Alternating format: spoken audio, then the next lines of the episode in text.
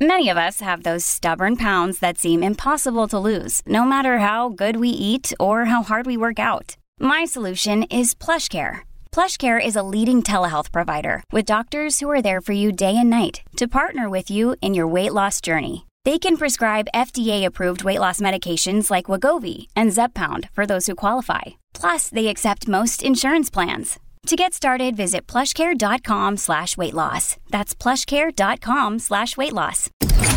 Blaze Radio Network. And now, Reform This with Dr. Zuhdi Jasser. Breaching the fault lines of today. Welcome to Reform This with Dr. Zuhdi Jasser on the Blaze Radio Network. This is Dr. Zuhdi Jasser. Welcome back to another episode this week of Reform This on the Blaze Podcast Network.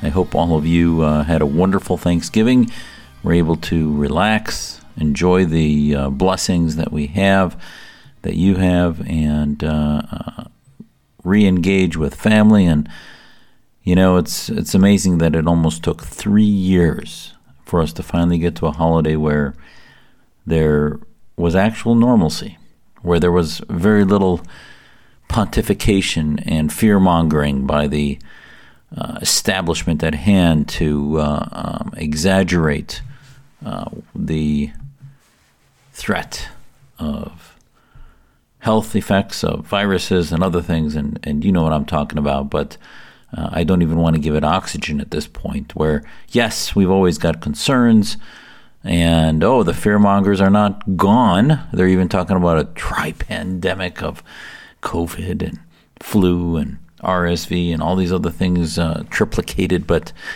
the bottom line is, is uh, I think it's back to uh, business as usual.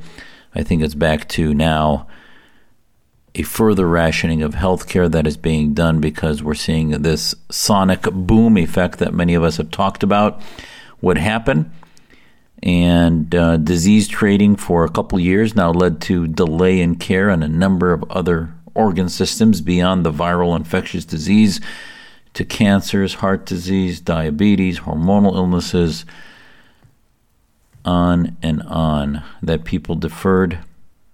And for those who still have their normal quality of life not sacrificed by a unusual prioritization on one single infectious disease. Uh, we're f- starting to see, and I can tell you as a primary care doc, we're seeing a rationing of care that's happening as a result of just an over demand with not enough supply.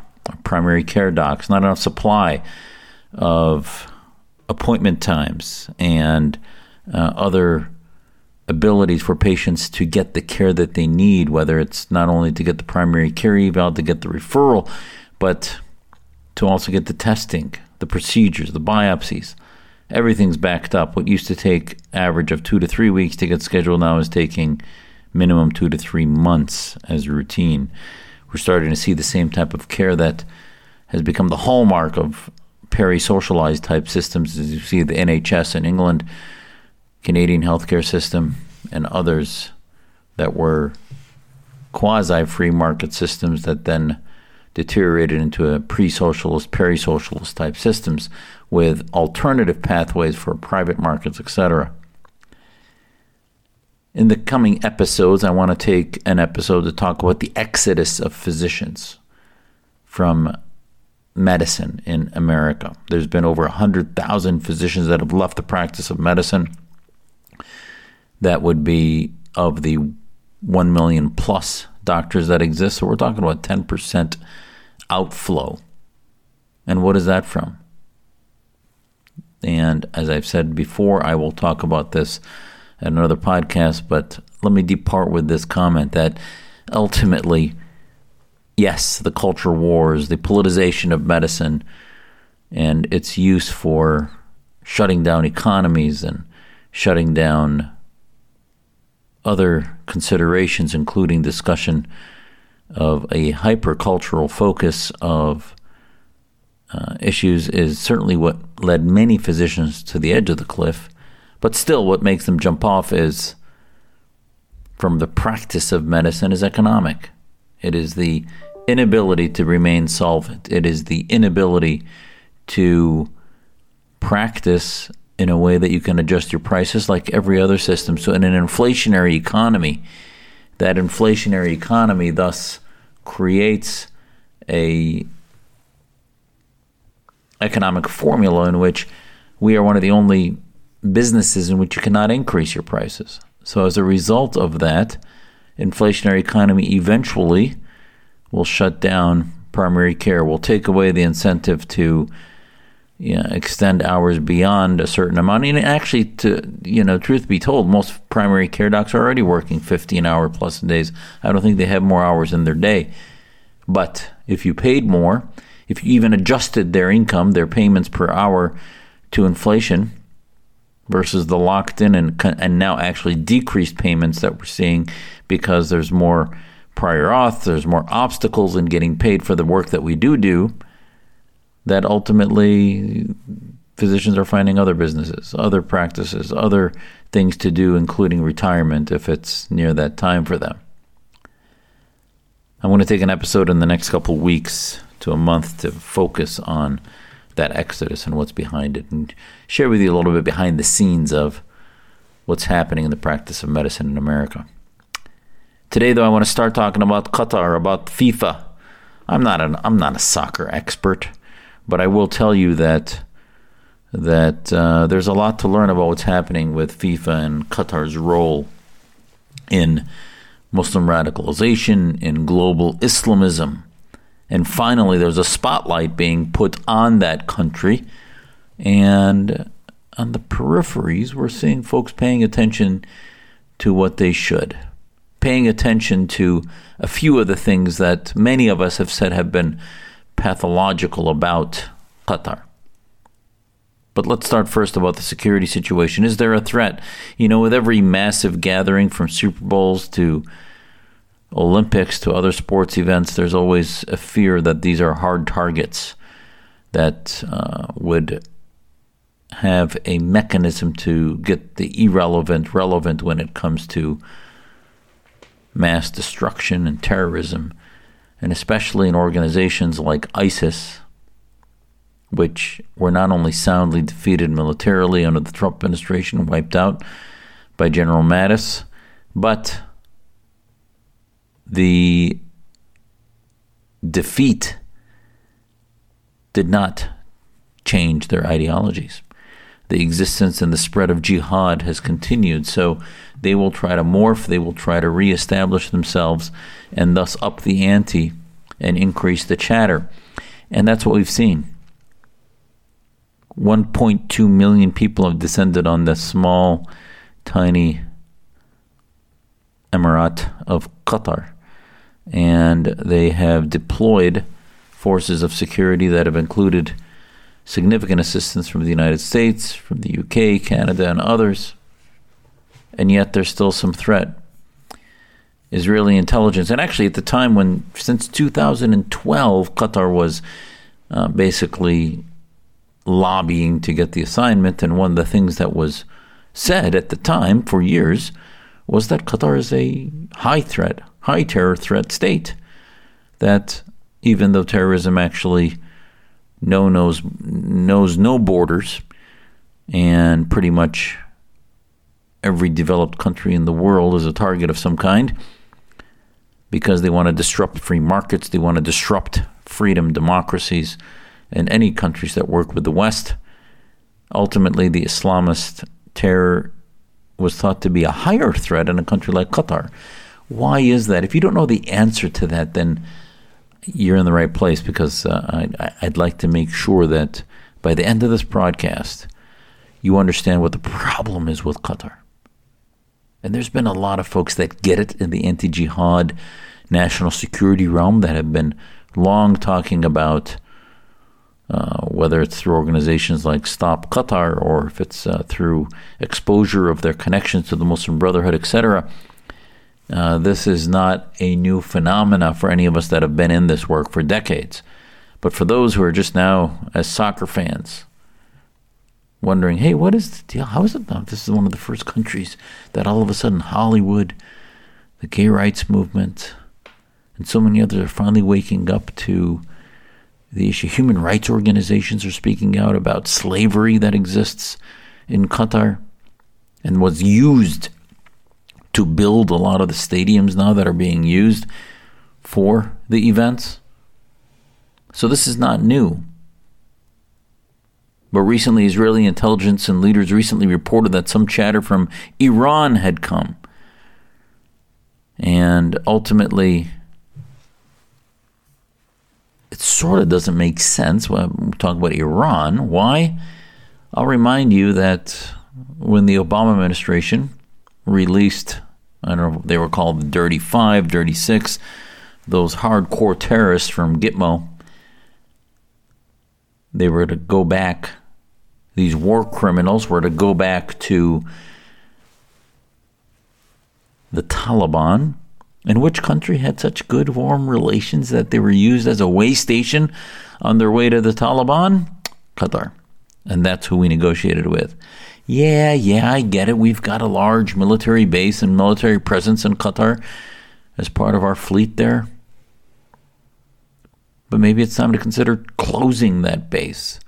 Maybe it's time to consider, and we've said this for many years, and I've done it in testimony to Congress, because Qatar ideologically sees itself as a caliphate, sees itself as the home base and not in the Al Qaeda. Remember, Al Qaeda in Arabic means home base, but similarly, as the capital of the neo caliphate of the 21st century. And on the Sunni side, now, the Sunni Islamists, which remember, Sunni Islam is 90% of Muslims, it's a it's a descriptor of a schism that happened early on in Islam after the Prophet Muhammad passed, and there was a division into Sunni and Shia. Now, as far as security threats go, the Sunnis have the political Islamists that also materialize militant terrorists like Al Qaeda, ISIS, and others. And the Shia, 10%, have their militant Islamists that materialize into terrorists like Hezbollah and are running a country like the Khomeinists that are terror operations and produce terrorist organizations like the IRGC. So, having said that, you will see that the Islamists on both sides work together. The Islamists on both sides, Sunni and Shia, that schism is not related to terror, non terror. No, no, no. It's related to a traditional division about ceremonies, about descendancy of family from the Prophet, about certain interpretations of prayers and holidays and ceremonies, etc has very little difference when it comes to political Islam and the power of the Sharia state and the power of the clerics, as the Sunni clerics see themselves, even though they're not formally as powerful as the Shia clerics are, they ultimately oversee an a Islamist clerical path, like we see in Egypt, where Al Azhar is wedded to the regime there, as we see in Malaysia and in so many in so many countries that are Sunni majority, the Islamist Turkey is a great example.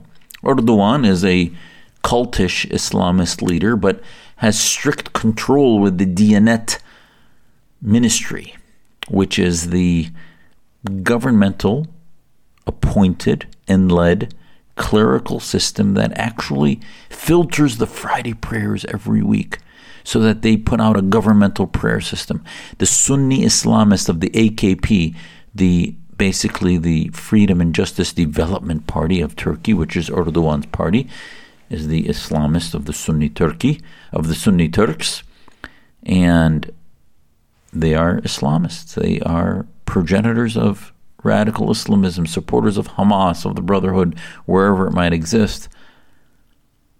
And ultimately, anyone who deviates from their interpretations of Sharia becomes their enemy, as we see with um, many of the other Muslims in, in Turkey that are non Islamists. So let's go back to Qatar and FIFA. Remember, why would there be chatter of threat from Iran?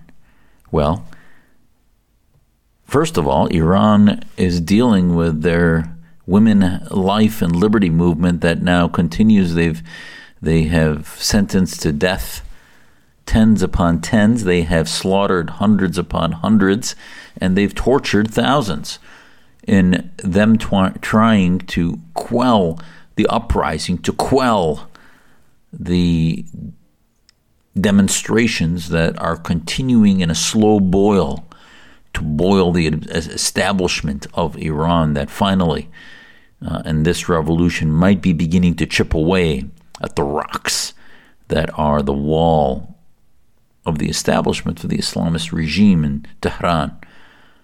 And we saw that the soccer team in Iran stayed silent. They did not honor the Iranian national anthem, and they did that in solidarity with the women of the woman of, with the women of the Women, Life, and Liberty movement of Iran.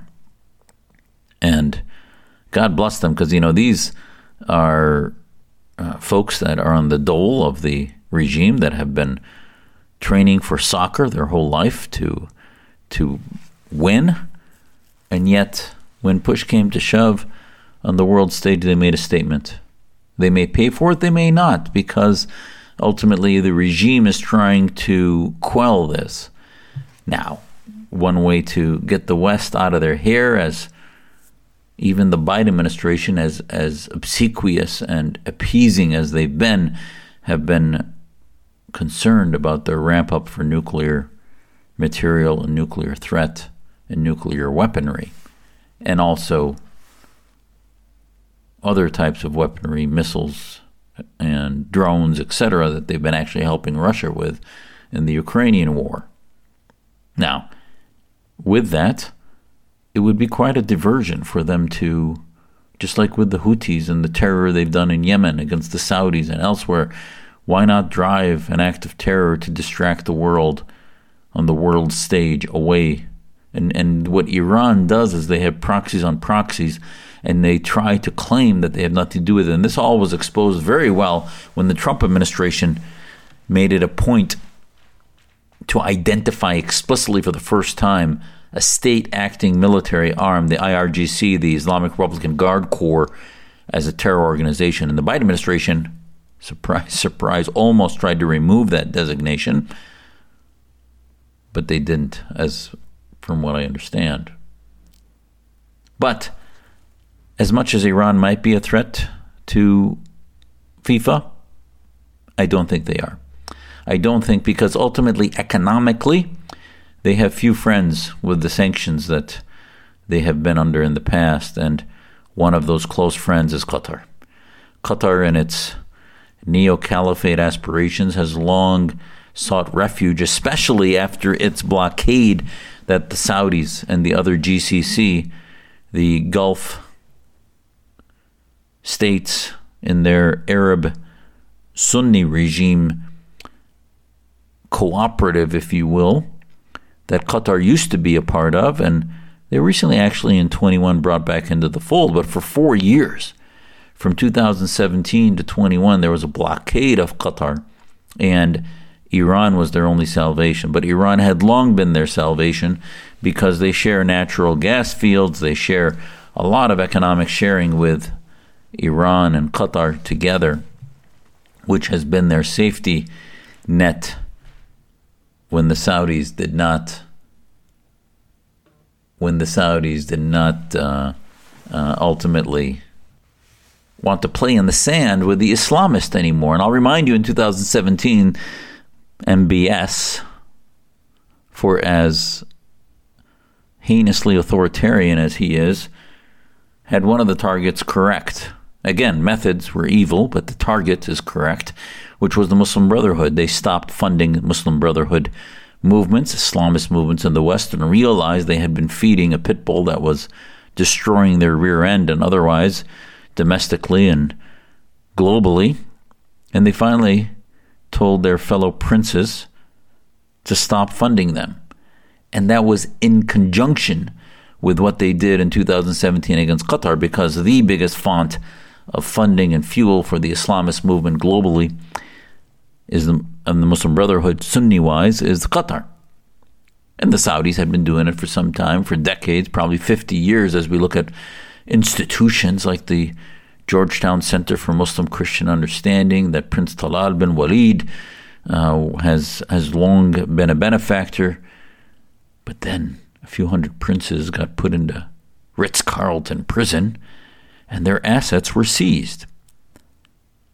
And in 2017, after four months, they said, Uncle, let us out, please. We will stop funding the Muslim Brotherhood. And from what I understand, is it's stopped since then. Now, there was a move to isolate Qatar. And if only the U.S. government had pulled out our base at that time, I think we might have been able to further marginalize them. But at this point, our one of our largest bases is still there.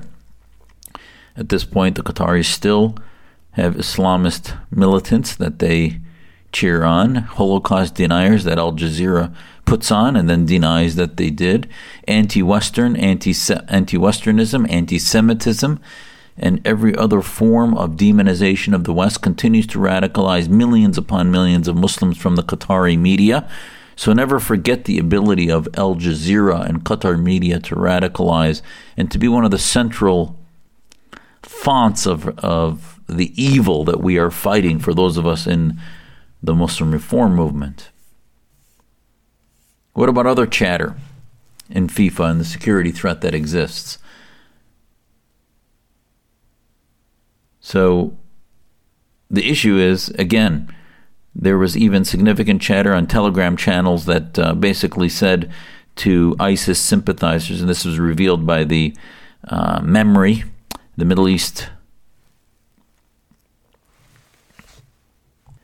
Media Research Institute, and they showed that they they revealed that the pro ISIS Telegram channel uh, have been uh, sharing series of posts earlier in the few weeks ago, earlier in November, encouraging supporters to carry out violent and biological attacks at the World Cup. The chatter involved Al Qaeda, ISIS, Al Qaeda in the Arabian Peninsula, and others, basically calling upon targeting the World Cup, including buses, trains, food courts, and hotels, according to Ultrascan. Threat levels were said by the researchers to have been growing since November 17th, with one communication referring to a big party that ends with shots and explosion. From the website and news agency metro.co.uk. They also saw that uh, um, other comments like cleansing campaigns are ongoing. Be part of the World Cup in Qatar and score your goals. The goal is open. The followers, these followers want, quote, violent and biological acts since they are considered this a golden opportunity, quote, unquote. And God help us all. Security agencies, though, again, as I said at the beginning, it's a hard target. These are ultimately likely only just to be chatter that I'm sure is being shut down, chased down, and at the end of the day, the other solace, if there is any, is that Qatar has had hardly any acts of terrorism against their own domestic state. Why is that? Well, um, would ISIS attack themselves? so this is the issue: is well, Qatar is not ISIS, they have certainly been the source upstream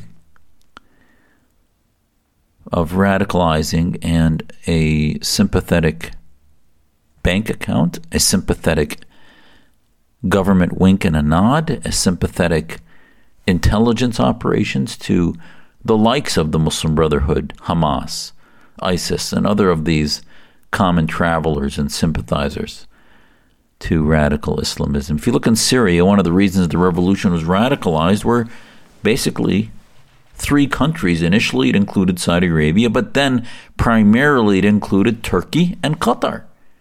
Two Islamist viral ideolog- ideological countries and leaders, Erdogan and the King Al Thani of Qatar, and their radicalization, their belief in Caliphism, their belief in the Sharia state, all of which led to folks like ISIS and others feeling that this was a sympathetic country to them. So again, when the mafia holds a party, now, if it's a mafia from another family, they might attack them during the party.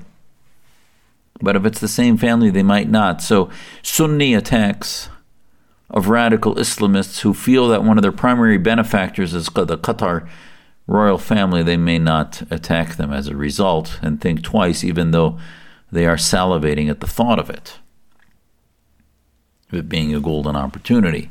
Would they attack elsewhere?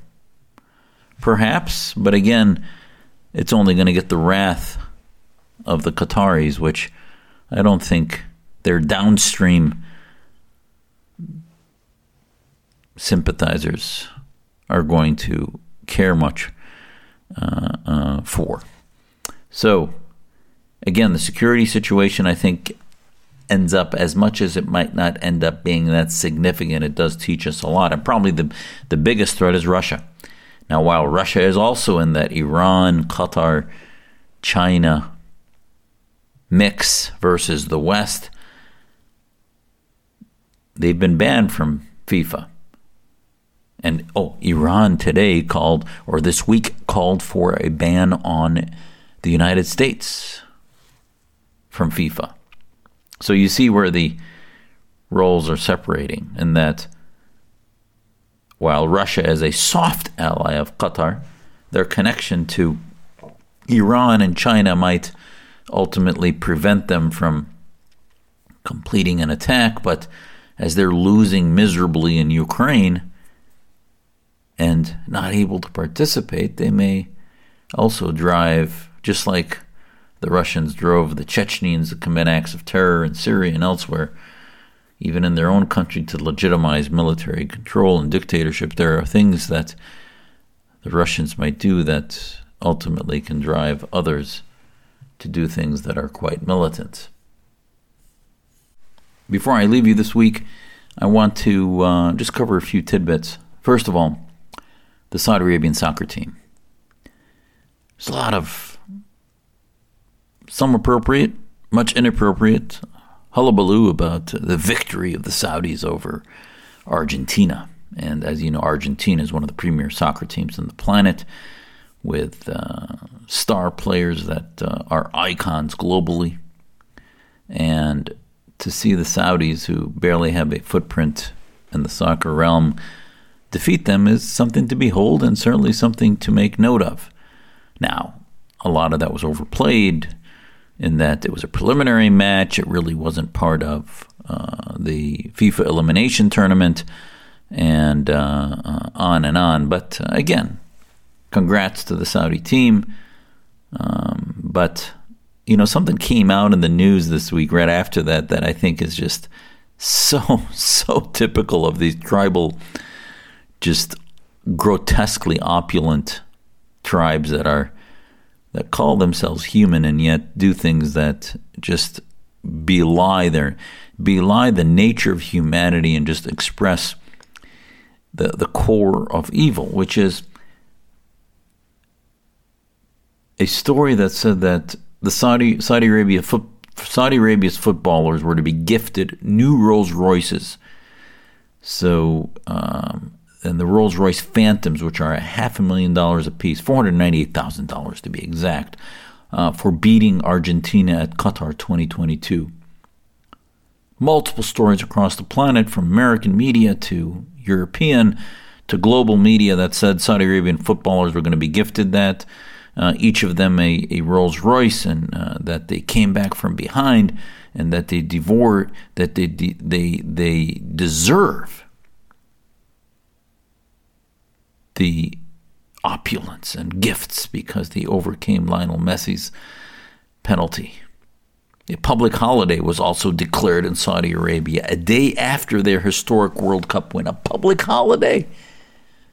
I mean, you know, this is the issue is that why haven't there been any products that come out of Saudi Arabia other than oil Any ingenuity, any any small business type startup organizations? They're building trillion dollar cities in the middle of the desert, but using foreign technology to do it, paying people grotesque amounts of money while their own people are on the dole but do nothing or very little because they're not incentivized as human beings, but they're simply given cash. And the, and the bigotry of low expectations, I talk about that in the West, on how so many entities from Hollywood to media have, have very small expectations when it comes to Muslim populations about human rights, about democracy, about critical thinking and intellectualism and modernity, women's rights and so many other aspects that their bigotry is so significant that their expectations of these societies are minimal and minuscule. Well, even look at the tyrants that claim they care about their people will want to shower them with a Rolls Royce as if they're as if each player somehow can be bought off. That their victory one game results in a need to reward them, almost as if it's. And again, we've talked about this in this country with the the parents that want to give every kid a trophy and no more competition, no more no more ranking in schools, none of that. It's all from the same type of philosophy is that without competition or when you minimize it and shower somebody with praise and gifts on just one little minimal achievement, you trivialize the entire endeavor. And this is what's been one of the plagues. I talk about this in my book, A Battle for the Soul of Islam, in which the tribalism, in which human nature among many Arab populations, after living under dictatorship, has created a viral amount of lying, deception, materialism, and a, a, a lack of focus on the priorities in life like morality, integrity, and honor. True honor, not the honor of false Islamic theocracy, of honor killing and honor other evil natures, but honor of integrity, of honesty, of humility. Now, that's being destroyed by giving athletes who, by the way, I bet you many of whom don't want that those cars. And sure enough, the latest story is that now the coach of the Saudi team said, "This is a false story. It never came. It was never true. We were never going. They were never going to get Rolls Royces. That's not happening." Yeah, because a real sports coach, that's not how he rewards. Yes, they need to be paid, and certainly there's a free market nature to it.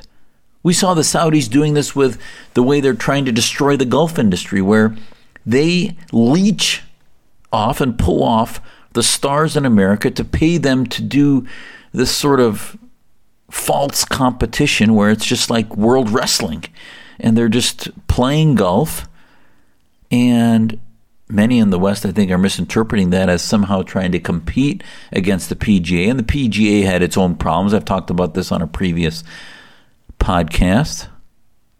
And i'm talking about its own monopolistic problems and and uh, control of the market in the us but i guarantee you not a way to fix monopolies and control of free markets is by taking a government with more money than God, as they say, that can just dump cash after cash with no incentive uh, um, built in for ingenuity and creativity that somehow that's going to become a competitor that's not a competitor that's like china taking over our markets by using slave labors and other things that somehow that becomes a competitor against us they need to be sanctioned not competed against. It doesn't work that way.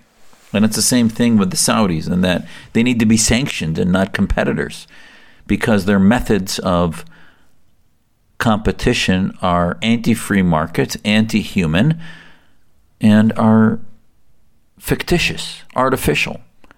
So, yes, they can declare public holidays if they want or whatever they want, but they haven't even entered the tournament yet. They haven't even participated in the tournament yet. It was a preliminary match. And to hand Rolls Royces willy nilly without even an elimination match is demeaning, I would think. And I think the coach, their coach, at least understood that from the standpoint of unit cohesion and otherwise. And last, I want to end it on good news coming out of Iran this week. Uh, the Iranian revolution, the movements across the streets, set fire to the ancestral home of the Islamic Republic founder, Khomeini. Remember the, the, the dude who came from Paris and was beginning to slowly, over a few years before 79, radicalize the population by sending thousands upon thousands of cassette tapes of his sermons and, and talking about taking over in a revolution against the Shah. That revolution of 79, which set that country back centuries, ultimately was started and still continues today with the Khomeinist theocrats that have now slaughtered hundreds of thousands since that time, have executed tens of thousands, and have continued to rain terror on their own people and on the world through proxies in Iraq, in Lebanon, Hezbollah, the Houthis, and otherwise. And there's a sense of relief when you see the symbolism that a revolution of protesters in Iran that can set fire to the ancestral home of the Islamic, Republic, Islamic Republic's founder, Ayatollah Ruhollah Khomeini, two months into the anti regime protest movement that happened last Friday is just beyond heartwarming. And the house in the city of Khomein in western Markazi province was shown ablaze on very on a number of uh, videos the day before with crowds of jubilant protesters marching past according to images posted on social media. This year is the year now they said of blood. Now I hope they don't they can do it without being violent, these revolutionaries, but you know, they've had enough. They've had enough with the torture coming from the regime, and this is war. And at times, certainly is just war for the domestic uh, uh, dissidents in Iran that see their loved ones vanish, that see people imprisoned in some of the worst prisons on the planet. Khomeini is said to have been born in, at the house in the town of Khomein from where his surname derives at the turn of the century. The Dubai based Arab news outlet Al Arabiya added that current supreme leader Ali Khamenei will be toppled, they said. And Khomeini became a leader, a cleric, deeply critical of the US backed Shah Pahlavi, and moved into exile, but then returned in triumph from France in 79 to lead the Islamic Revolution. Khomeini died in 89 but remains the subject of adulation by the clerical leadership under successor Ayatollah Ali Khamenei. The house was eventually turned into a museum commemorating Khomeini. It was not immediately clear what damage it sustained, but the protests sparked by the death of Mahsa Amini, who was arrested by the morality police, have posed the biggest challenge from the streets of Iran to its leaders and clerics since the 1979 revolution and they've been fueled by anger over the obligatory headscarf for women, women originally imposed by Khomeini, but having turned into a movement calling for the end to the Islamic Republic itself. It's not just about the hijab, it's about the way of life, about the Sharia state, about the need to defeat theocracy.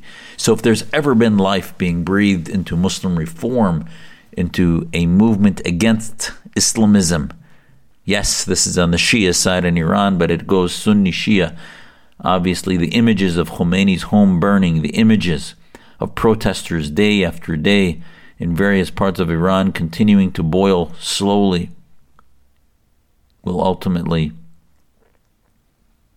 continue to chip away at the wall of theocracy. So, folks, thank you for joining me this week. A lot to cover there, and uh, um, Please tell your friends about Reform This Radio on podcast, uh, where you can find me on Twitter at Dr. Zuhdi Jasser, D R Z U H D I J A S S E R, and also at Reform This Radio. And also find our podcast at iTunes and uh, SoundCloud and uh, anywhere else uh, at Blaze TV, Blaze Radio Podcast Network, and also find my website at aifdemocracy.org. This is your faithful American patriot, Zuhdi Jasser. We'll be back soon. God bless.